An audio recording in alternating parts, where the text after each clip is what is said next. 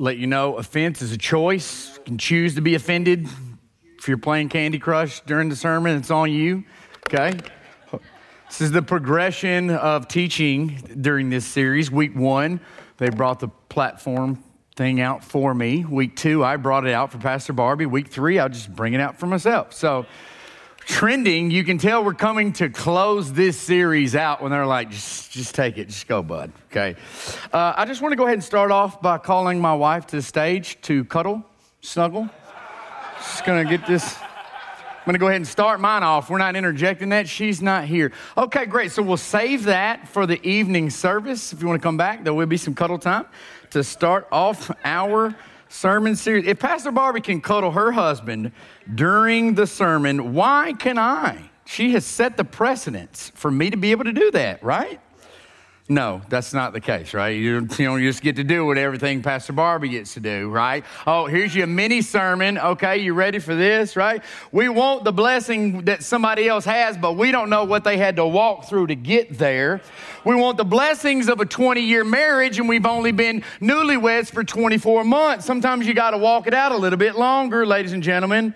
You don't know the struggle somebody had to go through for the fruit that they have in their life now. So don't compare your life and situations and calling to what somebody else got's going on, okay? Because you don't know what God walked them through to get there. Amen. Good day. Raise your hand. Let me give you a blessing, okay? There we go. Um, we are in our final week of our series, Healthy Church. We've spent several weeks kind of journeying through, uh, looking at what makes up a healthy church. Uh, week one, Pastor Kevin laid out the kind of the mission and the vision, the framework for this series. He also uh, gave us some insight into where God has kind of given us this mantra here at Springhouse, and that's love big, live truth. Hell, I, I mean, I know. I was just seeing if that was a pop quiz and nobody came along with me. So remember, say it, keep saying it. Love big, live truth, healthy family. Remember the story. Don't be dumb, Justin. Just keep telling yourself, love big, live truth, healthy family. Uh, then last week, which was, uh, no, two weeks ago, week two, we began to unpack the book or the letter to Titus and examine the qualifications for elders and leaders of the church. And then we looked at how godly leaders are vital for a church because they give us examples to live by. And then last week, Pastor Barbie unpacked this even further in chapter two, and we saw the connection generationally, and we looked at practical grace, right? It was such a sweet time having uh, people pray over us that are a little bit further along. I was able to come down and have my father pray over me. Um, and that was special for me to be able to go to my dad and say, Dad, would you give me a blessing? And there's something very impactful about connecting generations in that way, passing on that wisdom and us being humble enough to say, I don't have it figured out. Even if you're one of the ones down here praying, we don't have it all figured out. And then today we're going to finish this letter to Titus and see Paul's final thoughts concerning a healthy church. So if you would, if you're able, please stand with me. We're going to read a few verses. This is Titus chapter three, and we're going to be reading verses one through seven. Okay, here we go. Remind them to be submissive to rulers and authorities, to be obedient, to be ready for every good work, to speak evil of no one, to avoid quarreling, to be gentle, and to show perfect courtesy toward all people. For we ourselves were once foolish, disobedient, led astray, slaves to various passions and pleasures, passing our days in malice and envy, hated by others and hating one another.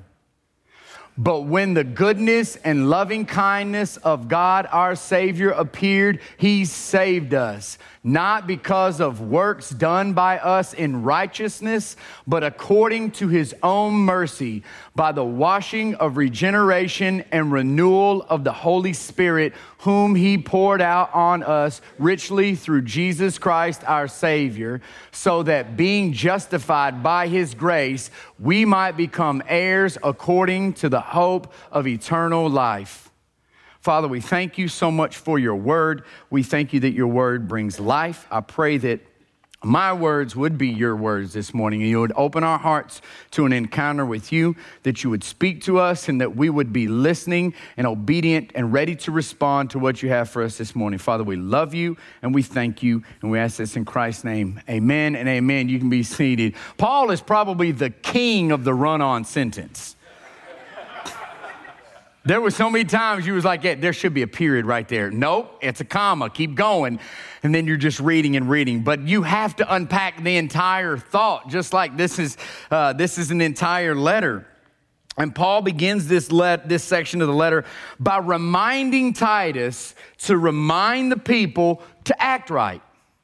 Reminding Titus to remind the people to act right. And he lays out several examples. Now, I want you guys to know that this is not an exhaustive list. So if there are things that were not included in that first portion, I don't want you to get the idea of, well, that doesn't really count. That doesn't really matter because they didn't specifically list that, right? This is a, an overarching um, concept that Paul's trying to, to uh, give to Titus. And he starts off with a few things. He says, one, the first one, submit to authority, okay?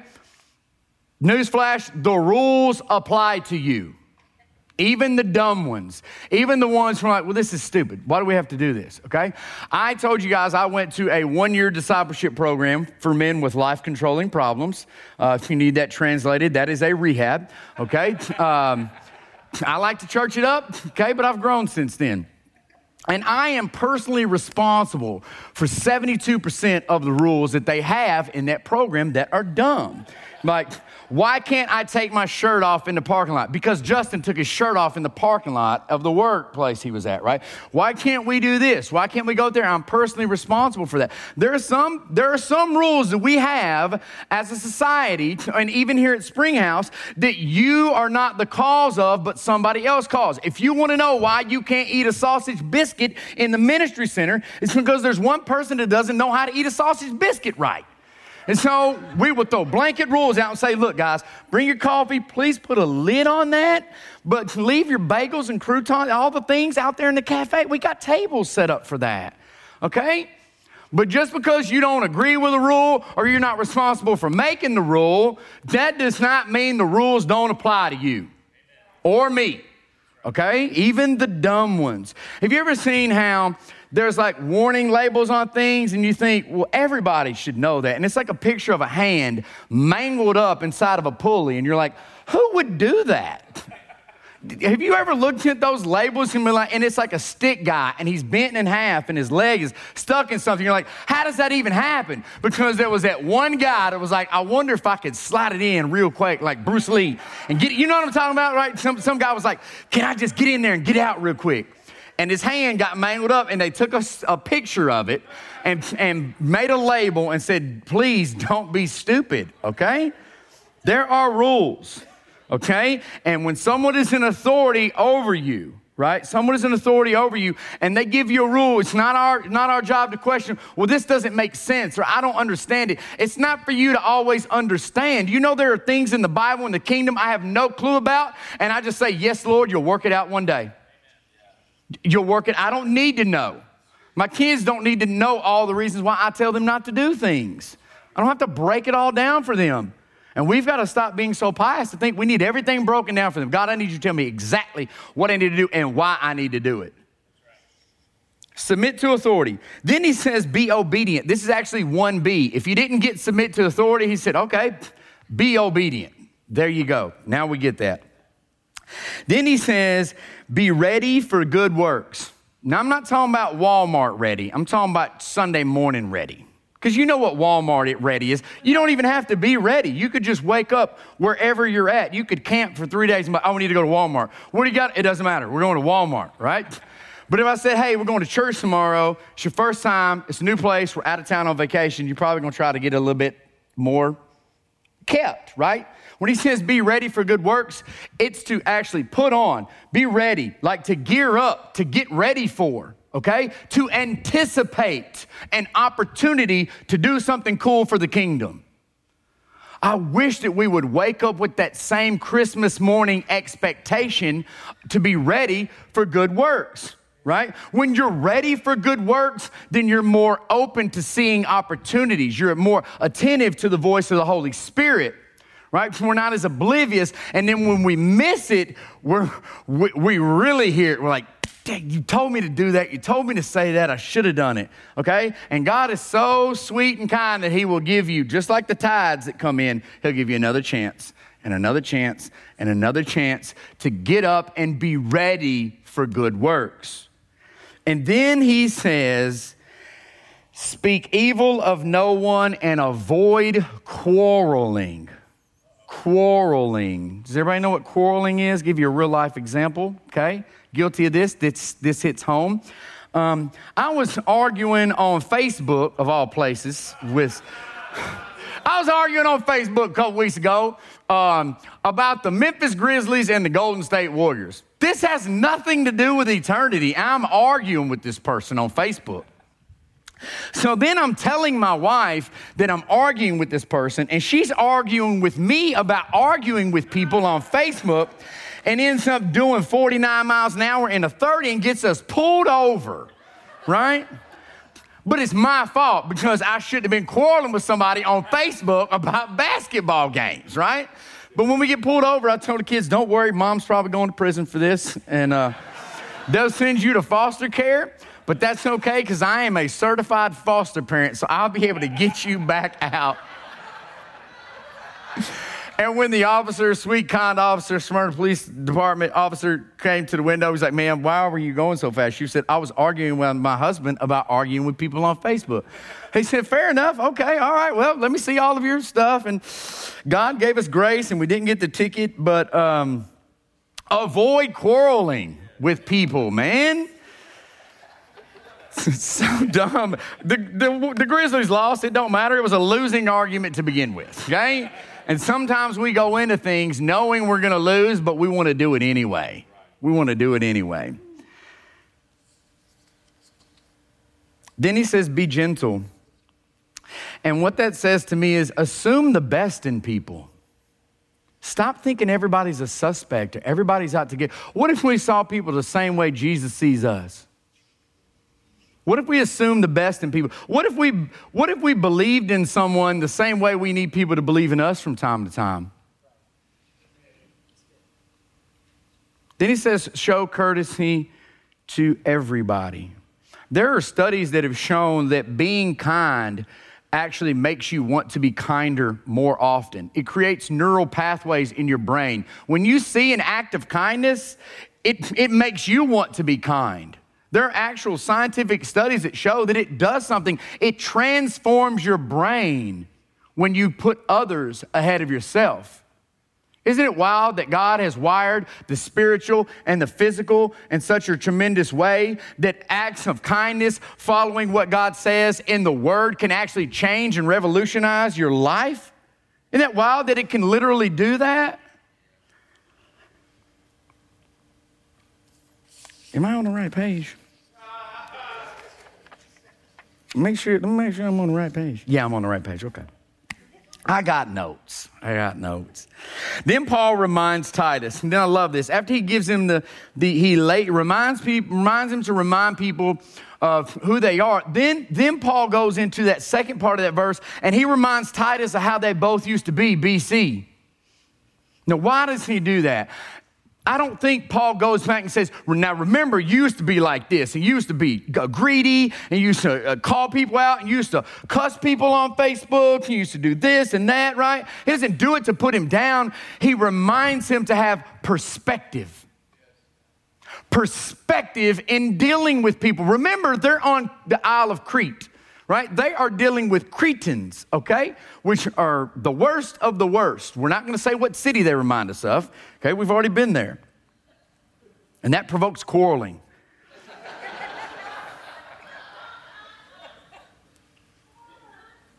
But it gives Titus, it gives Titus perspective. He says, hey man, remember how you used to act. Remember how you used to think. Remember how you used to be. There's a quote by Stephen, um, Stephen Covey that says, we judge ourselves by our intentions and we judge others by their behavior. We like to judge everybody else by the one thing they've done or something they've said, but we hold ourselves to the standard, well, I know my heart, and I know my intentions are good. The road to hell is paved in good intentions. Don't know where that came from, but it is. I, and you can see that play out in Scripture if you don't believe me. In that day, many will say to me, Lord, Lord. This is Jesus saying, many will say to me, Lord, Lord. And in, in biblical writing, when you repeat a phrase twice, it's to, to, uh, to add emotion or inflection or passion. Absalom, oh, Absalom. When he says, Lord, Lord, it's saying, God, we love you. Lord, Lord, look at all these things we did for you. We cast out demons. We laid hands on people. We showed up on the Friday night bunco with the ladies. We did all the things you asked us to. And Jesus said, I never knew you. Not that I knew you and you fell away. Not that you you came and you were excited. And then you and then you went, he said, I never knew you. I never knew you. And they said, but our intentions were good. We had good intentions. It didn't matter because they didn't have a relationship with him. They didn't know him and he didn't know them. The Bible tells us to reverse that. Of judging ourselves by the way we act and judging others by their intentions. Look at Matthew seven. Let's look at Matthew seven, verse one through four. It says, judge not that you be not judged, for with the judgment you pronounce, you will be judged, and with the measure you use, it will be measured to you. Why do you see the speck that is in your brother's eye, but you do not notice the log that is in your own eye? Or how can you say to your brother, let me take the speck out of your eye, when there is a log in your own eye? So what is this? What does this really mean? It can't mean don't judge people because the Bible tells us we're supposed to assess. You'll know a tree by its fruit. It's not what it's saying, like, like don't judge. But what it does say is this helps us with our perspective. Jesus is saying, hey, remember the way you're judging people is going to be judged back on you. So look at people through the lens of grace. Look at people through the lens of mercy. Tr- start to try to see people the way I see people. And remember, we are all in process.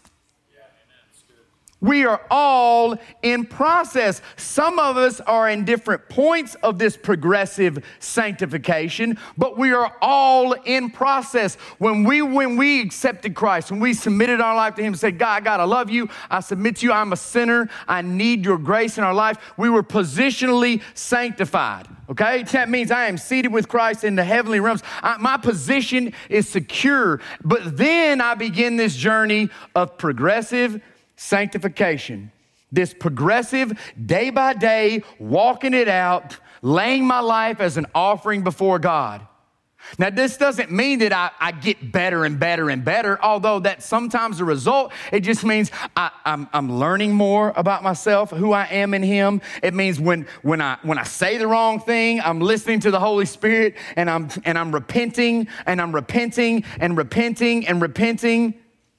I'm changing the way that I think. This is a daily walk, a progressive walk. And when I understand that you're in a walk too, then I'm able to extend that grace that Pastor Barbie's been talking about. I can understand it. Wow, Doug, that was kind of hardcore for you to say that to me. Is there truth to it? Is he calling me up?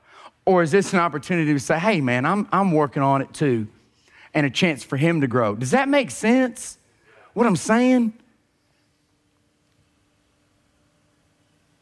We got to remember this is one complete letter. This is a complete letter that Paul has previously laid out. And he's laid out the roles of leader. Remember over in chapter one in verse nine, what he says is, he says um, that one of the responsibilities of the leaders was to provide sound teaching, to encourage the body, and correct when needed. To provide sound teaching, encourage the body, and correct when needed. So if I know that, if Paul says that first, and then he tells me to use perspective, and I look at the Gospel of Matthew, and I see this, this passage about judging people with the right perspective and understanding everybody's in process, then how do I apply that to Matthew seven? When we quote this verse, judge not lest you be judged, this is what it usually means. Get off my back. Get off my back. Only God can judge me. Anybody ever heard that? Right? Young people like to get tattoos right here. Like, not even facing them. It's facing you, right? The words are out. So it's like only God can judge me, right? Back off. Get off my back. But that's not what that means. But how would I know? How would I know?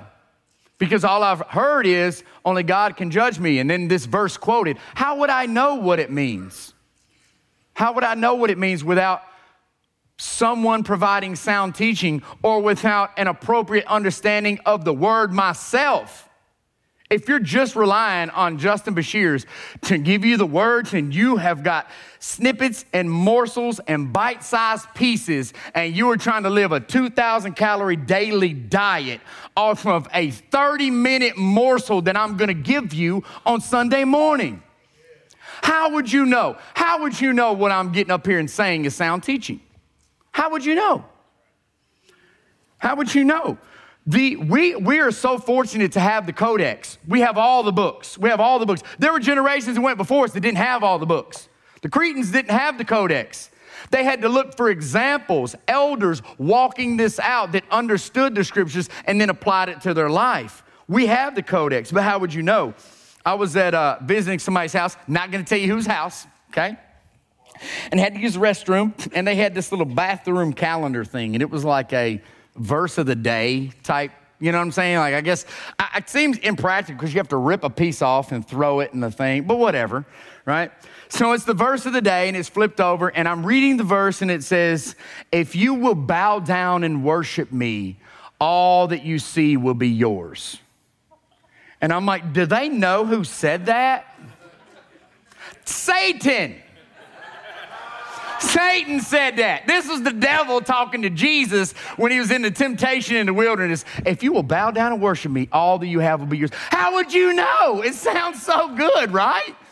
Doesn't that sound good? If you will just bow and worship me, all that you have, all that I, you see will be yours. That is the devil on the little counter. I guess what? It wasn't even the right day. I flipped it. They're a day ahead.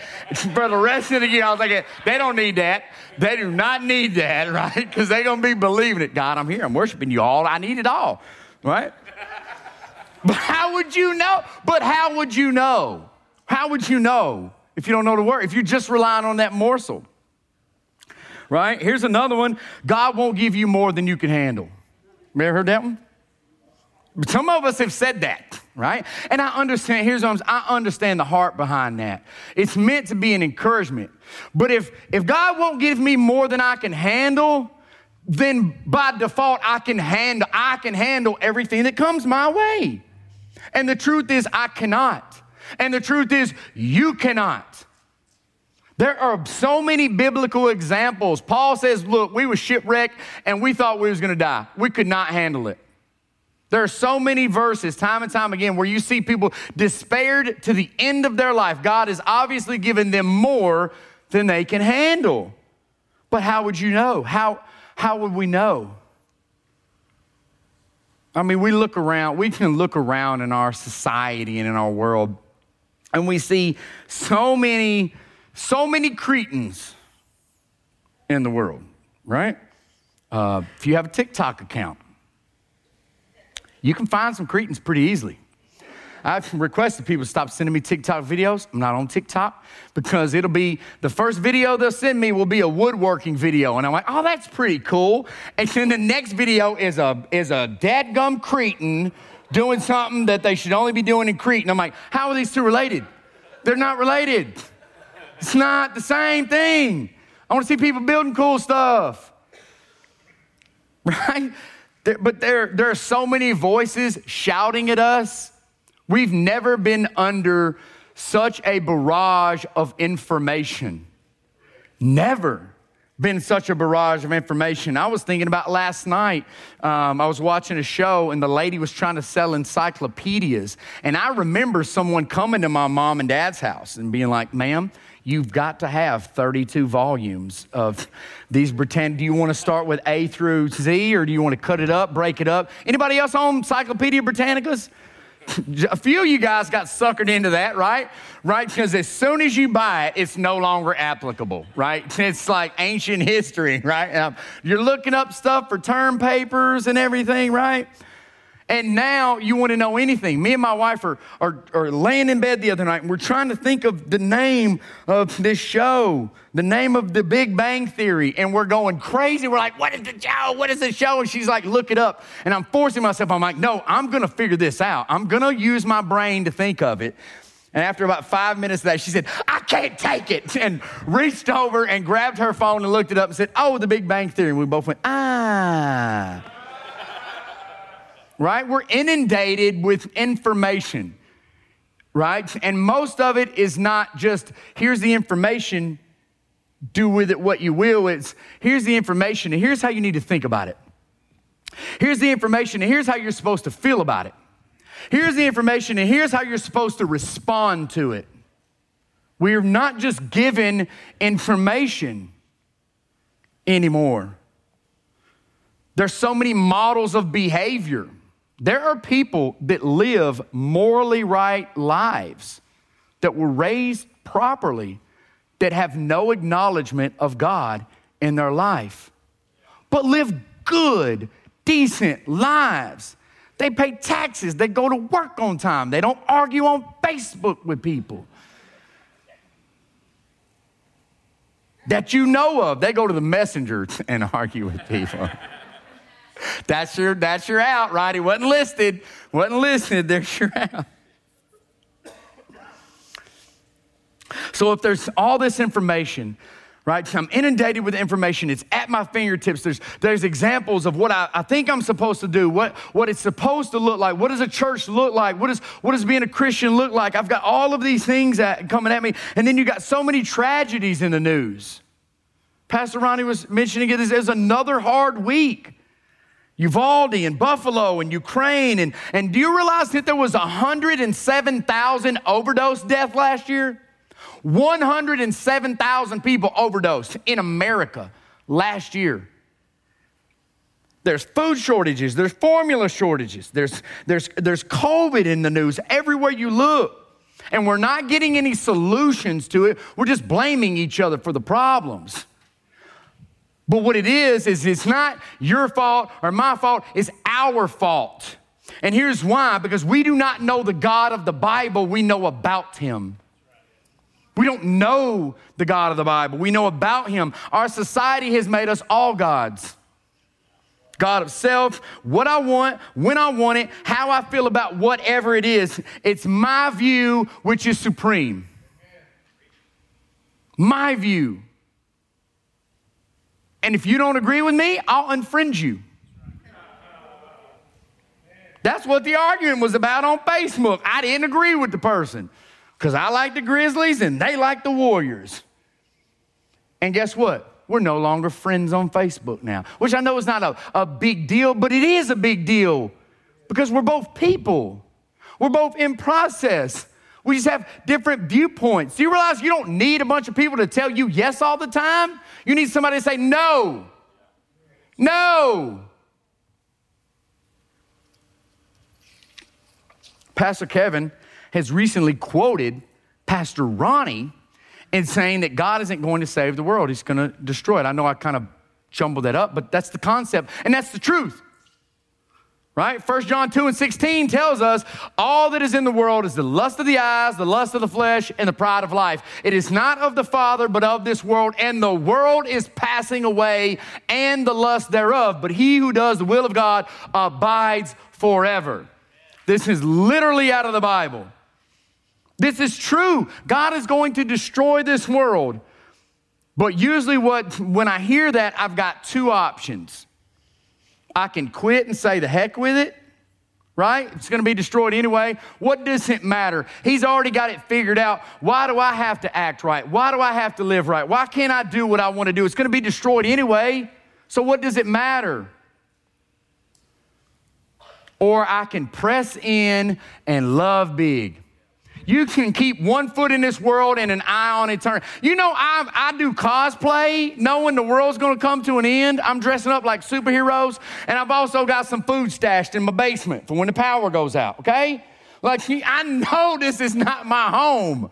I know this is not my home. And when you have that understanding deep down inside you, it allows you to see people the way they are, in process, to know God loves them the same way he loved you. Use a proper perspective and love on people in practical ways.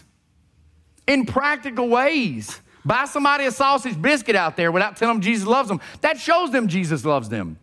That's good. So where do I go to find answers? Where do I go? There's no answer within myself. Like you can't, you can't look in here for the answers. And most of the time, that's what we do. Sin forces us inward. Sin forces us inward to look inward. But there's no answer within myself. There's a, a famous writer, his name was Alexander Pope, and he wrote, "Know then thyself, presume not God to scan, the proper study of mankind is man." The proper study of mankind is man. And Charles Spurgeon's response to this says, "It has been said by someone that the proper study of mankind is man. I will not oppose the idea, but I believe it is equally true that the proper study of God's elect is God. The proper study of a Christian is the Godhead. The highest science, the loftiest speculation, the mightiest philosophy which can ever engage the attention of a child of God is the name, the nature, the person, the work, the doings, and the existence of the great God whom he calls his Father. For philosophy comes to man with the message, know thyself. The gospel meets him with a far more glorious and fruitful watchword, know thy God." You can see, you can see what people are like and what Christians are like, not by looking at people and Christians, but by understanding God and his character and his nature, because we are created in the image of God. We must know God personally. That's what all this is about. A personal relationship with the Lord. I can model it for you, but it will not carry you. I can challenge you, but it will not sustain you, and it will not see you through. The answer is Jesus and walking with him. Titus's response was, I mean, Paul's Paul's response to Titus was, hey, th- people need to act right. They need to live like this. But the reason why is because, not because of our works of righteousness. Remember we read that? He said, he didn't save us because we started acting right. He saved us and then we started acting right. And when we don't act right, he's like, you need to act right. Why? Because we've been changed from the inside out. There is an order of operations. If you start outside and trying to change the things you do, anybody that struggles with any type of behavioral problem, right? Stopping the behavior is not the solution. It's never the solution because that's not the order of operations. The order of operations is let's find out what's going on inside. What keeps drawing you to this? Why do you keep going back to that thing? Let's address the root. Let's kill that. And then the processes will stop. God addresses the inside of the man, and then the outward begins to follow and line up in a daily walk. And it is a daily thing. If it was just about that positional sanctification, then the moment you gave your life to Christ, he'd be like, Darren, come on down. You're the next contestant to go to heaven. But he didn't, right? Darren got saved, and Darren's like, I still want to argue on Facebook. I still want to... I don't know why it's the go-to today. That's just, let's just run with it, right? That'll be our watchword for sin, okay? But think about it. He didn't take you. He didn't. We're still here in a dying world full of sin and Cretans and selfish people that I used to be like. And now all of a sudden I've given my heart and life to Jesus and I'm, and I'm supposed to walk it out. He said, yeah, and I'm going to walk with you. I'm giving you my word. It's a lamp to your feet and a light to your path, right? When you're walking at night with flashlights and lamps, right? You don't see the whole path illuminated, but you can see where you're going. You can see where you're going. And I love that image of a light to my path, which means you're not supposed to look back to what's behind you because when you turn around, you can't see what's there. Just keep walking. Just keep walking. Just keep walking. Keep growing. Keep changing. Keep growing. Keep changing. And I know it's important to him because I'm still here. But then verse eight, look what it says in verse eight. He says, this saying is trustworthy, and I want you to insist on these things so that those who have believed in God may be careful to devote themselves to good works. These things are excellent and profitable for people. That's how we respond. Then he gives them some final instructions, right? He goes on to say in verse nine, avoid arguing about things that don't matter. Things that don't matter. He was talking specifically about arguing with, um, with Jews about the law. But it was a moot point because Jesus had come. He didn't come to abolish the law, but to fulfill the law. And in that fulfillment, it didn't matter. They didn't have to focus on adhering to laws. Why? Because the gospel was changing them. And then they just started acting right. They started following the laws. They didn't have to follow the, the all the sacrifices and things because Christ was that sacrifice. But what it boils down to for us is don't argue about stuff that don't matter. And that's different than quarreling. Argue with people about, about because they raise their hands and you don't think we're supposed to raise our hands. Or, or, or we do hymns and y'all do progressive songs. How many people in here believe in the death, burial, and resurrection of Jesus Christ? Show hands. That's it. Shut up. We're done. Right? If you think your pastor should wear a three-piece suit on Sunday, believe that. But don't argue if I come out here in jeans and a T-shirt. Okay? But we argue about things like that on and off of Facebook. And Paul's telling them, don't. It's a moot point. The gospel has changed us from the inside. What we do now is determined by who we are. But then I love this. He closes out the book in twelve through fifteen. He says, uh, I'm sending you some people to help you out. I'm sending you some people to help you out. He said, when I send Artemis or Tycheus to you, do your best to come to me at Nicopolis, for I have decided to spend the winter there. Do your best to speed Zenas the lawyer and Apollos on their way. See that they lack nothing. I want you to think about this for a second. Titus began the mission by himself. Remember, right? They're on a missionary journey. They had previously come to Crete. There's pockets of believers, but there's not a church. And this is what we're talking about, a healthy church, right? And Paul's left Titus there, and Titus is solo by himself, and he's expected to, he's expected to um, raise up leaders and elders in the church, right? There's no way that he can rightfully determine who the leaders are and if they're genuine unless he builds relationships with them. How would you know that I am what I say I am if, if you're not in a relationship with me? I, I've said it, look, I don't have the bandwidth to be in close personal relationship with everybody here, right? But how would you know if somebody is who they say they are? How would people know you're who you say you are in Christ if you're not in relationship with anybody? Imagine we don't have a church and I come to you, you don't have a clue who I am. I'm like, hey man, you're a good leader. You're going to be an elder in the church now. You're like, I don't know this dude. Who's this dude coming up to me with his pants rolled up talking about elder? Right?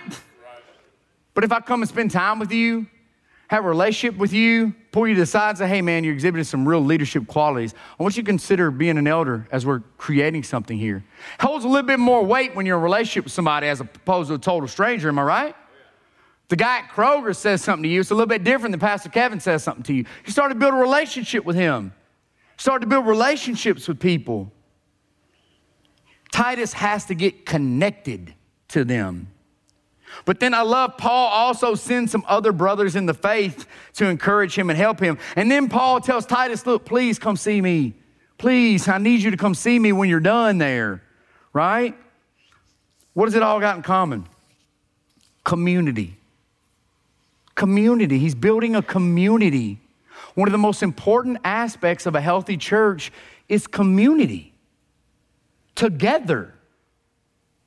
There has to be connection within the church. How in the world am I going to make it if I walk up that ramp begrudgingly in those back doors? I come in, I sit down, I get my little morsel, then I get up and walk out. How can I make it? I have no connection. I have no relationship, no community. Some of us need to be invited, okay? And for you that need to be invited, this is a personal invite from me. We're all gonna meet at Pastor Kevin's house in two weeks. Pool party, look, we'll provide all the food. Don't worry about nothing, okay? Just come, come and start building relationships. I'm kidding, that's not gonna happen. We're all gonna go to James Jansen's house in two weeks. It's a personal invite. And we all got reasons why we don't connect, right? How many people have been hurt? I've been hurt, I've been hurt. I don't wanna, I don't wanna press, I've been hurt. Guess what? I've had a piece of bad watermelon before, but I know watermelon is good and tasty. And so I'm not gonna, I mean, if you've ever been and got Walmart's watermelon, it's a little bit different than Publix watermelon. I ain't got nothing to do with the price point. Got to do with, with the fruit itself, okay? It is. Go, try me today. Object lesson, right? A little experiment. Try that out. We'll do it in the parking lot. Well, actually, we'll do it in two weeks at James's house. I've been hurt by people. Matter of fact, I've hurt people. I've probably hurt people in this room. And I guarantee it's been with this. Right? And I know my heart, I didn't intend to hurt people. I didn't, I've not intended to hurt anybody's feelings. I've not intended to be dismissive of anyone or to make you feel like that, I, that you're not important. And it happens. And just because my intention is not there does not negate the fact that hurt is real and people get hurt. But no matter what church you go to, they're going to have issues because there's people there. And we are all in process. And when my perspective begins to change, I begin to get a press box view of the field and the situation, and I understand that God is working in your life the same way he's working in my life, and we can find common ground with the death, burial, and resurrection of Jesus Christ, then we can begin to build real, authentic community with one another. I don't have enough room at my table for everybody, but somebody in this room's got room at their table for you, and you've got room at your table for someone else. I was talking to somebody, a couple out here in the um, in the foyer before service, and she said, I'm kind of bummed that we're not doing anything midweek on Thursdays. And I said, but the cool part is now we've got a space to open up because we've dedicated that time to the Lord. Now you and my wife can get together and plan for when y'all are coming over to my house for dinner because we've got this space available. She said, I would love that. Now, I, I would love that too. Right? We've created capacity. We've created capacity. We've talked about that this year. We've made room for God to move in our hearts and in our lives. We've opened up our calendars. And now as a church, we're literally opening up your calendar for a day that you've already consecrated. Yeah, I'm not telling you you have to have dinner with people, but I'm telling you, you have to be intentional about relationships. And that may be the relationships in your own house. There may be people inside your four walls you hadn't connected with, and Thursday is now game night or whatever. Or we can all do game night at James's house. And I'm bringing the watermelon because I know where to get it. Springhouse has so many ways to get connected. So many ways. Oh, you want to come to men's ministry? Come on. We just had a wiffle ball home run derby yesterday. Yep. There's, see, there's a few of you there. A few of you there.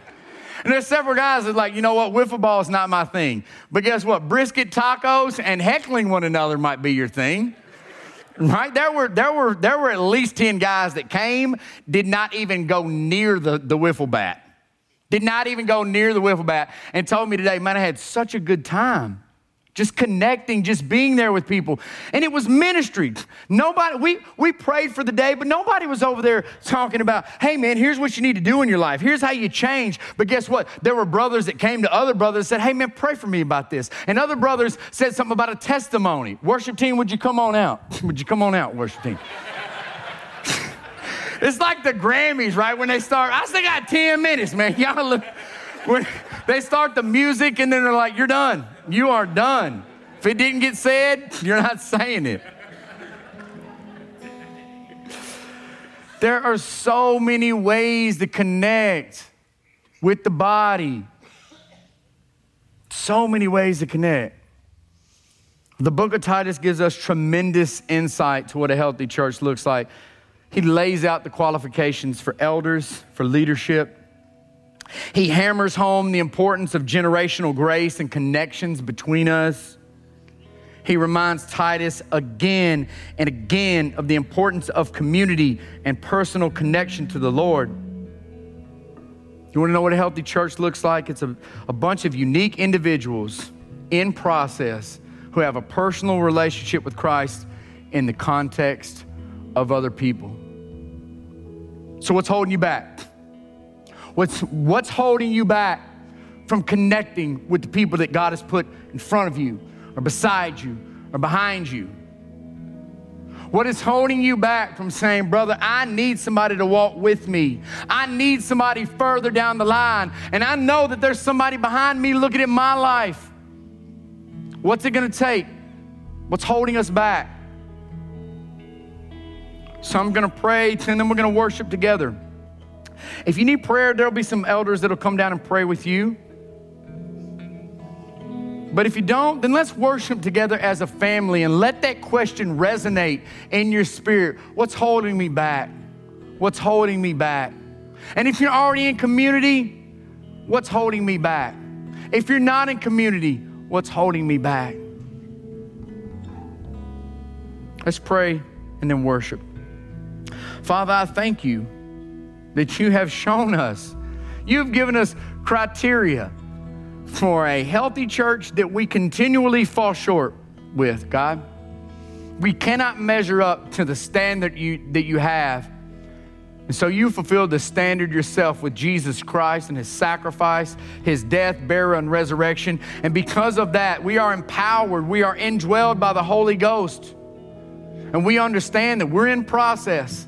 Thank you for walking with us day by day. Thank you for taking us by the hand. Thank you for leading us. Give us courage to take the next step. Give us courage to extend an invitation. Give us courage to speak out in front of people, God. This is your idea. Help us to walk it out, God.